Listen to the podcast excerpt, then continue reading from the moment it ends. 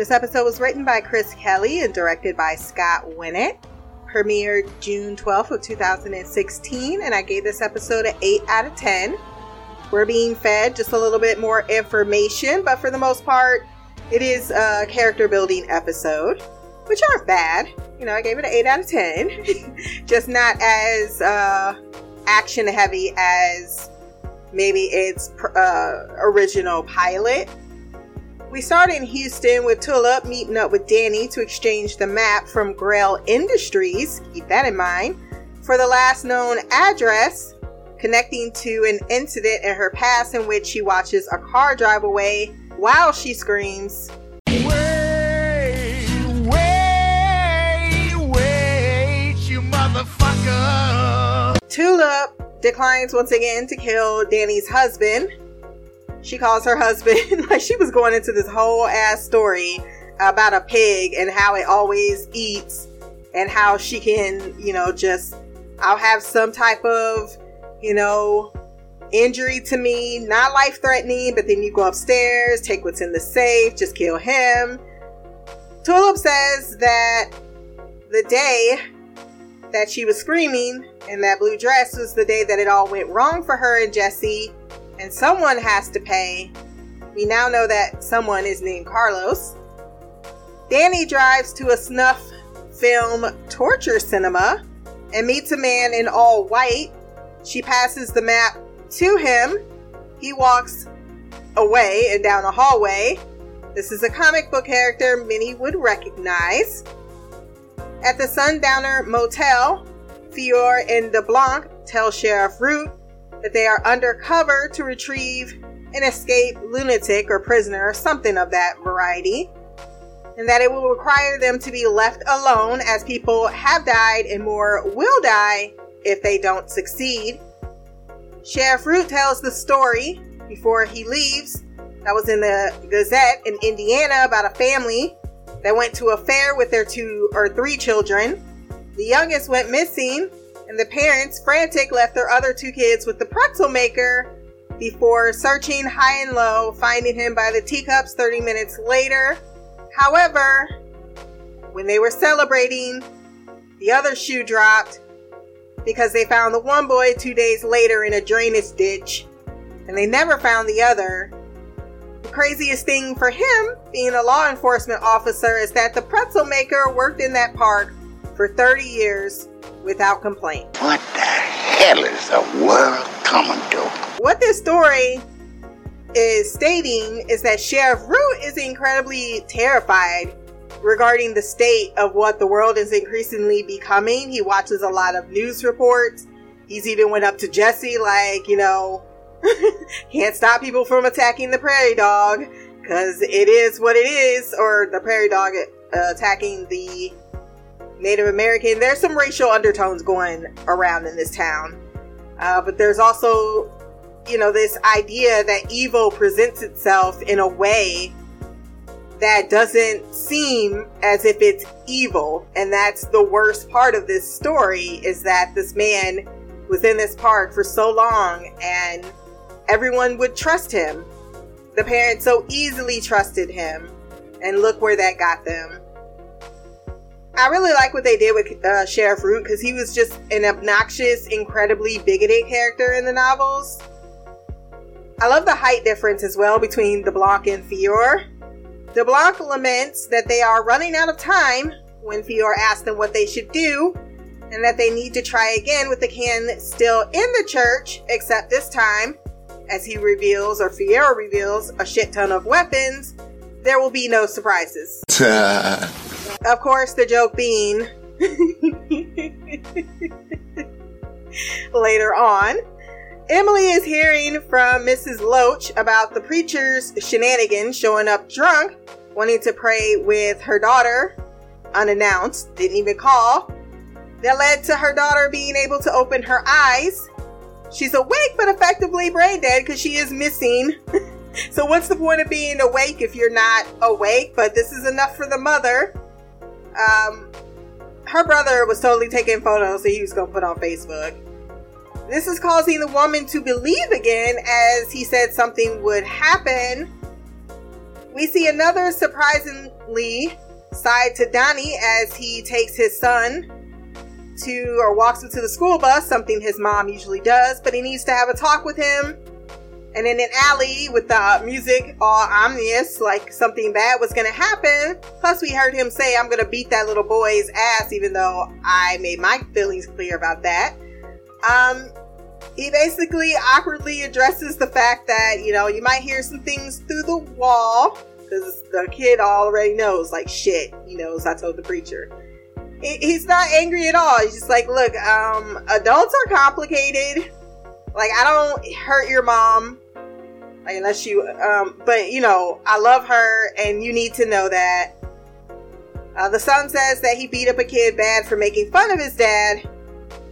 He asks what happened to the bus driver when he walks him to the bus, but then the kids call him Bunny. Make that sound. Hey, bro. What? Oh my God! Also, the bus driver totally doesn't recall the kid at all. Like, is this your first day? No. Pounding gets Cassidy to answer the chapel door where there's a coffin delivered. It's Tim's body. They left it just sitting in the fucking dirt. How rude. Emily shows up behind him. She was the one that was banging on the door. And she's also bitter and berating, telling Cass to take care of the delivery with the van. He says, I'm on it. She's like, It doesn't look like you're on it. I'm in my very on it outfit. And then she asks, Have you seen Jesse? He was supposed to meet me in an hour. And then he could not help himself because she is all types of thirsty, but you couldn't wait. Shots fired. Cassidy finds clothes and a hat. And while he also found a poncho. And while singing, passes by and doubles back to Jesse sitting like a leper in the dark, smoking a cigarette. He emerges and tells him he needs to show him something.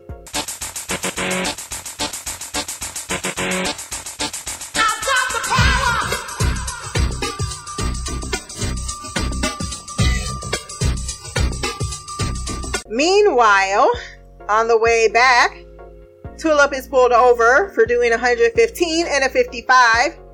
Puts on a show of being a military woman going to help a friend to get out of arrest and likely other uh, bench warrants that she has out for her arrest. on a very racist cop who clearly saw the Negro in her before all the check marks were crossed off for him to let her go. America, I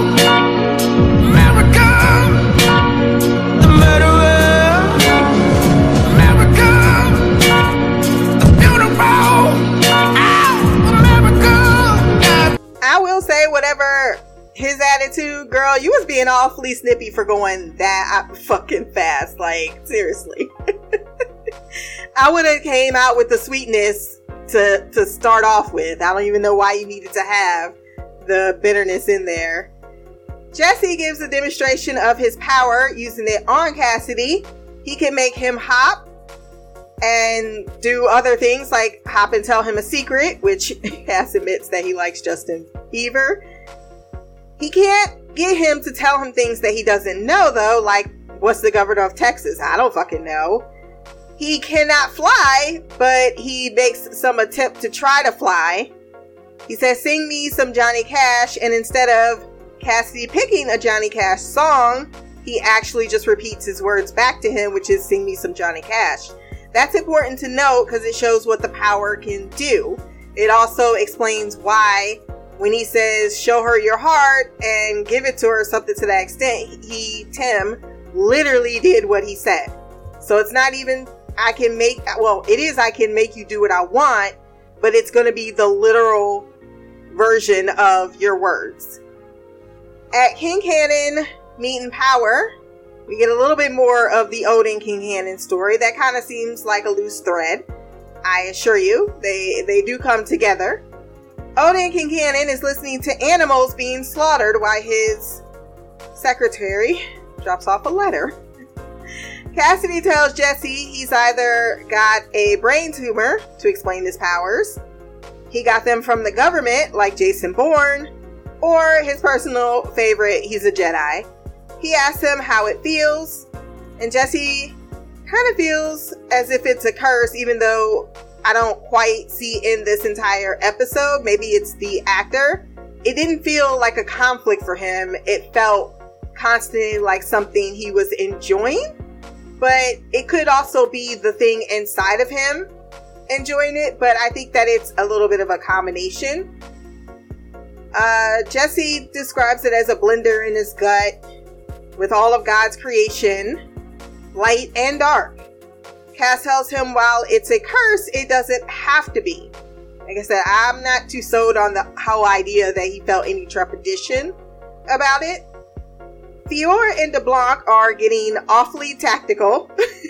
they got everything grenades, rocket launchers.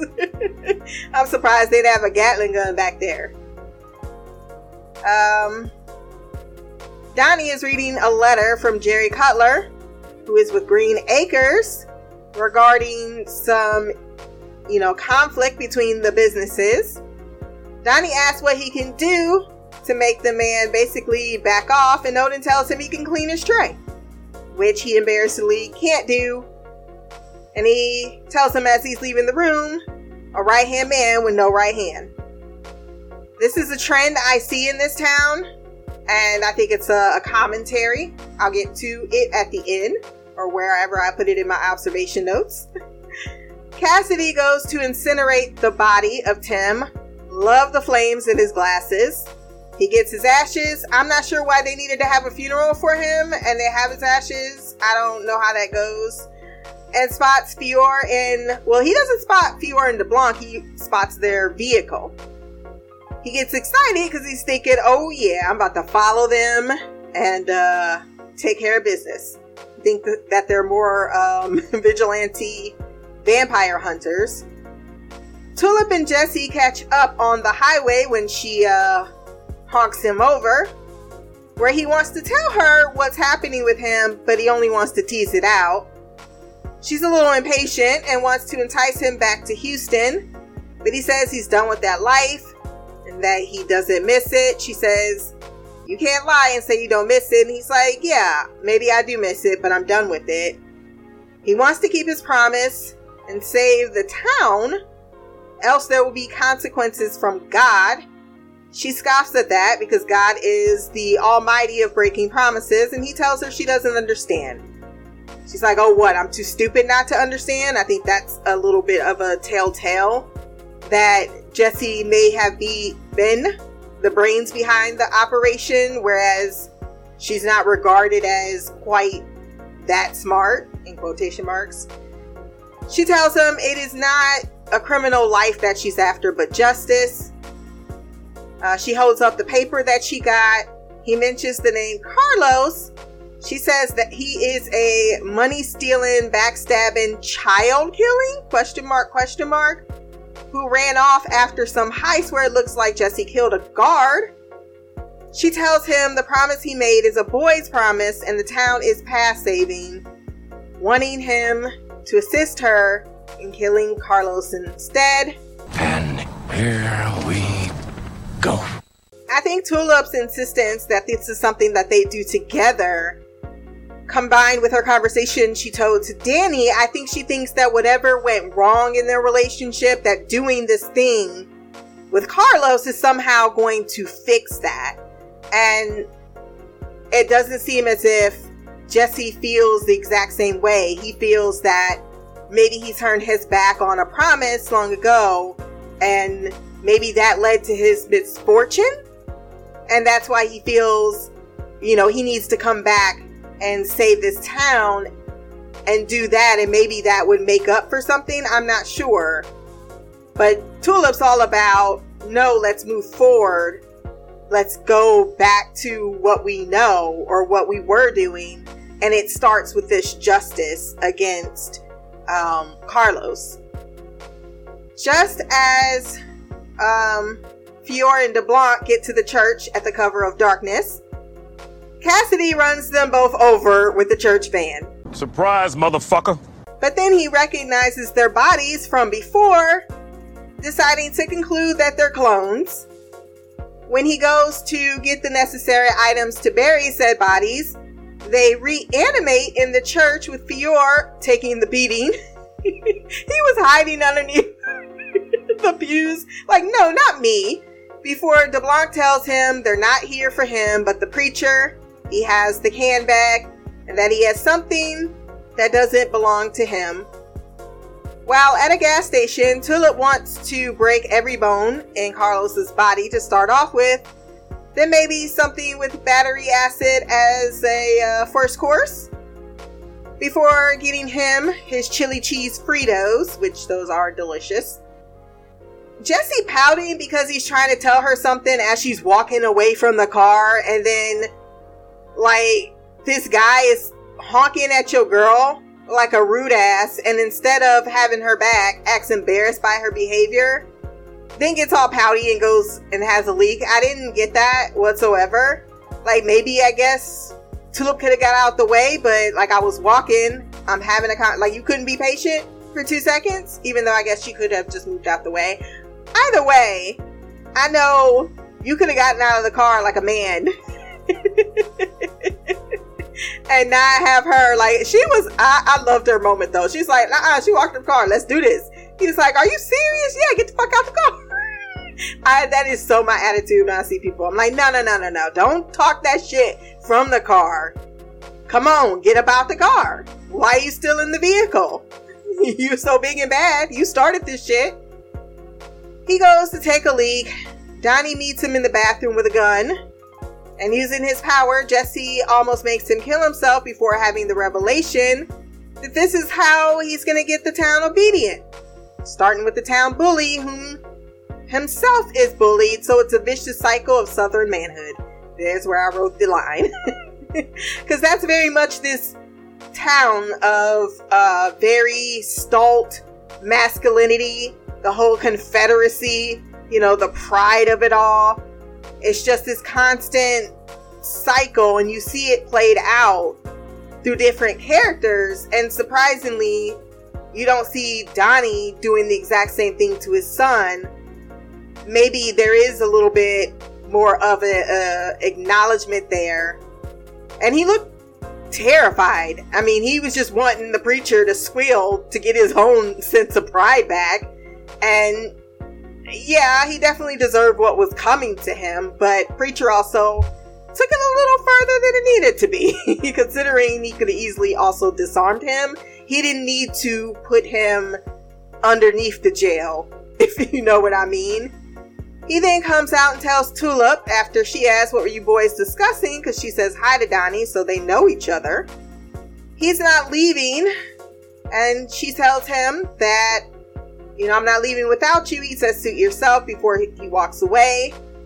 He's not going to go after Carlos because that is for God. Tulip choosing to beat the gas station pump instead of Jesse as she really wanted to was a mood. At the church, DeBlanc is explaining to Cassidy if they don't put the thing back in the container where it's supposed to be, then things are going to get bad. People are going to die. Uh, he's like, so you're not vampire? I don't even know what that is. Fiore was so freaking over it. And uh, when they continue, or at least when the DeBlanc continues to put on the front, they're from the government. Fiore puts it bluntly, they're from heaven. Cassidy offers to play middleman, saying, You don't want to come at Jesse as hard, because if you think I'm a problem, he probably can really whoop your ass, so let me play middleman. Eugene is having dinner with his father and he wants to go visit the roaches, but Root tells him that he's crazy, they'll kill him, and that the world is a monster swamp. Tim's funeral is dismal, but Jesse is committed as we end the episode with event closing. There are a lot of disparate notes um, within these last three episodes. So I could definitely see if one was confused on some of the natural direction. I will say that the show does and continue to treat its audience as if it has read the comic book. Um, it's not to say it doesn't give the details. It's just you're going to be a little bit more behind if you hadn't read the comics with some of the things that are going on and the way in which they choose to introduce them. While it isn't an absolute flaw, it can certainly feel a little disproportionate until things start becoming a little clearer. Those are my thoughts on this third episode. Let's hear what the uh, feedback has to say. Let's jump into the mailbag.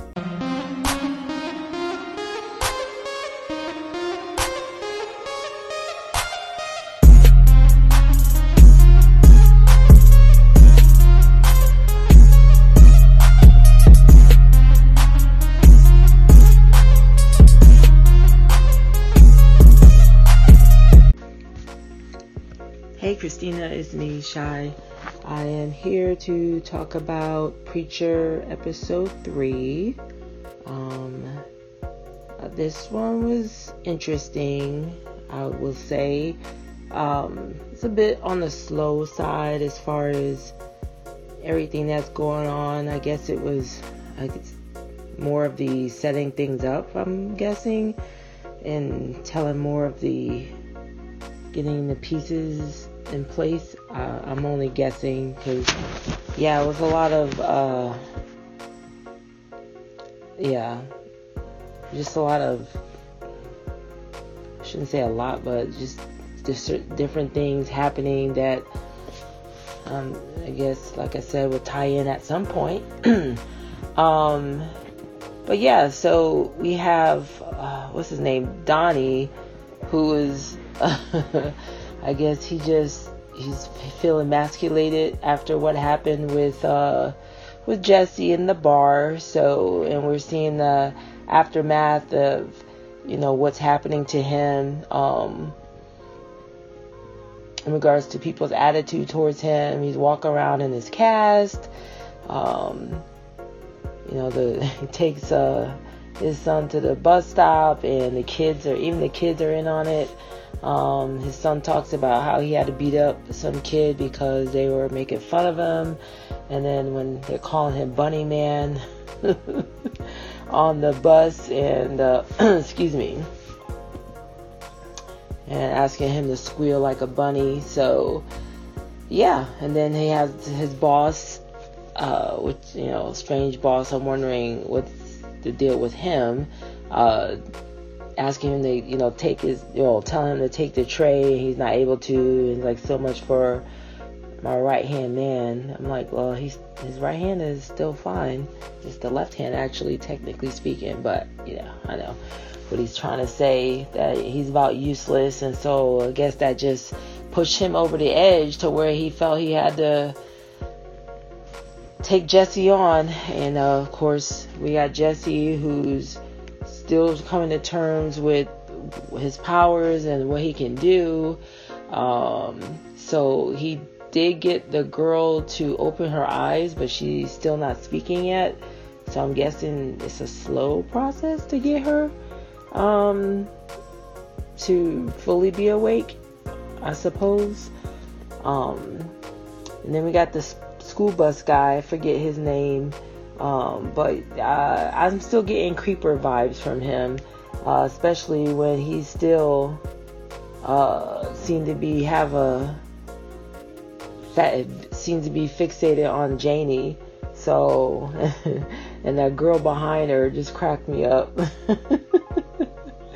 uh, the girl with the attitude, like it's like the 900th time, like so. Um, so that was interesting. So it appear like it, just took it didn't completely take away his urges? Is that what I'm supposed to take from that scene? At least that's what I took from that scene. Um, then we got Tulip. trying to, I mean, we find out that she's trying to get information on Carlos. I guess he's the third member of their crew who ditched them, um, left them high and dry and she wants revenge and she wants Jesse to be a part of that revenge. So I'm really trying to like uh, I mean I'm sure we'll get more backstory as to their dynamic, but it just seems like she's going awfully hard uh, to want Jesse to go along with her, and it's like I mean, I, and I, I guess like a, I'll just try to understand. I mean, I'm sure I'll understand more as time goes on, but it just seems like she's not being respectful for what he's trying to do, and she's trying to push this agenda um, that is primarily hers at this point, and not respecting that he's trying to take a different path. Um, so, really trying to uh, be patient with that and see where that's going because I'm sure it must be going somewhere. And um, yeah, and then of course when Jesse was telling uh, Cassidy about the, his powers, which I found interesting that he opened up to him like that. He barely knows the guy, but um, he was having him do all those uh, different things, hopping on one leg, boxing, and then flying where he crashed into the the wall. I busted out laughing when that I saw that scene. I'm like, oh my gosh, that was crazy. Um, then we see that the the Ghostbuster guys are not after Cassidy at all, but after uh, the entity that's within Jesse. So they're hunting that down, which we've, which I figured, but at the same time, yeah, I'm just, I guess um, Cassidy just happens to be in the way while they're searching for this entity. Uh, and then the guy said that they're from heaven, so that's why they're able to clone themselves. So that should be very interesting. Um, but yeah, I mean, like, wasn't much to say about this one. I mean, like I said, it was pretty slow and not too much was happening other than, you know, the back, some more backstory and just things that are happening that I'm still trying to figure out what exactly it means. Um, but yeah, that's all I have for this one. Um, can't think of anything else that happened um, just interested in hearing more about Tulip and Jesse's story and what's going on with this Carlos guy and who this Danny um, chick is and just yeah. But it's only episode three, so I'm sure we'll get there. Um, just a slow burn right now um, in regards to everything that's going on. Well, that's all I got. So until next time, much love, peace, and Black Girl Magic, Queen of the Couch, Shy. That was Shy's thoughts on the episode, short and sweet. Um, I agree. It was a very slow build up. I think I mentioned that uh, just recently about some of the components and how they're being worked. Um, a few comments. I would say, um, and this is just not even a spoiler because we saw it last episode when she took off her wig that the, I mean although she's awake there's her brain is mush there's there's not much else she's going to be able to do than open her eye like she's awake but she's not there um she was not going to be there uh so I don't think there's much more there is not much more that's going to happen with uh you know with Miss the, the you know not the Mrs. but Miss Loach, her daughter. Um, so that's not a spoiler. uh, Janie is definitely someone he'll never remember.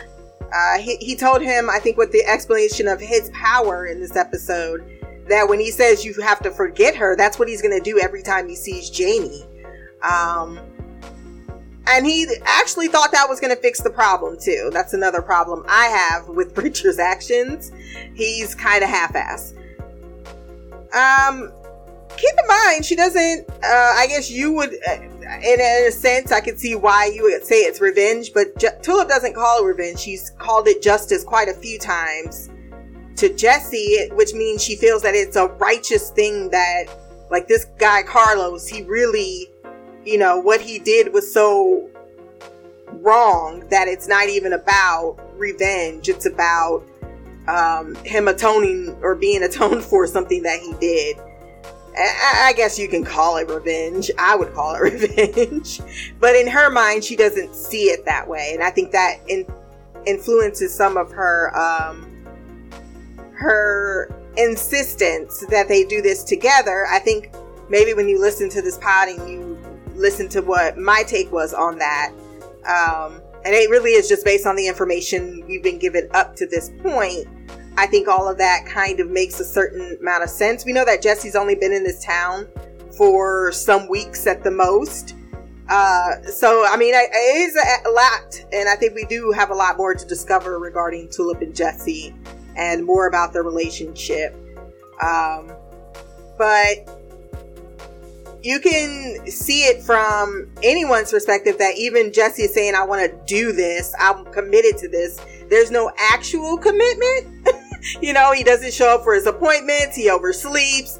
I mean, if you're seriously committing to this the way you're wanting people to, you know, see you as committing to this, particularly your ex girlfriend, the first thing you should do is probably actually uh, showcase that you are more than just putting on an outfit and playing a role that you're actually doing the work.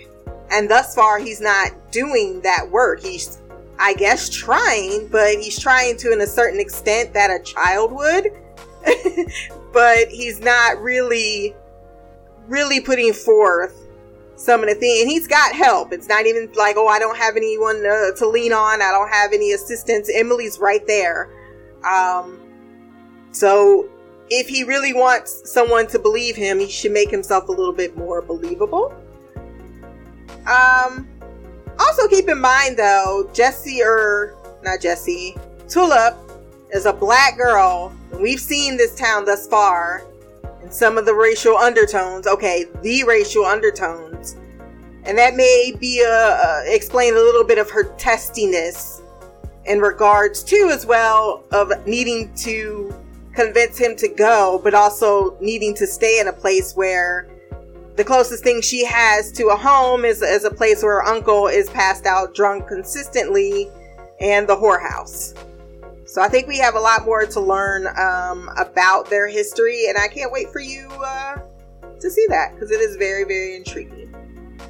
that is it on this episode. If you want to join in the feedback, blackoutcouch at gmail.com. You can send it in written or audio format. My social medias will be below. You can comment there as well. If you have time, run over to iTunes, rate the podcast, leave a review. Until next time, peace, hair grease, and black on magic.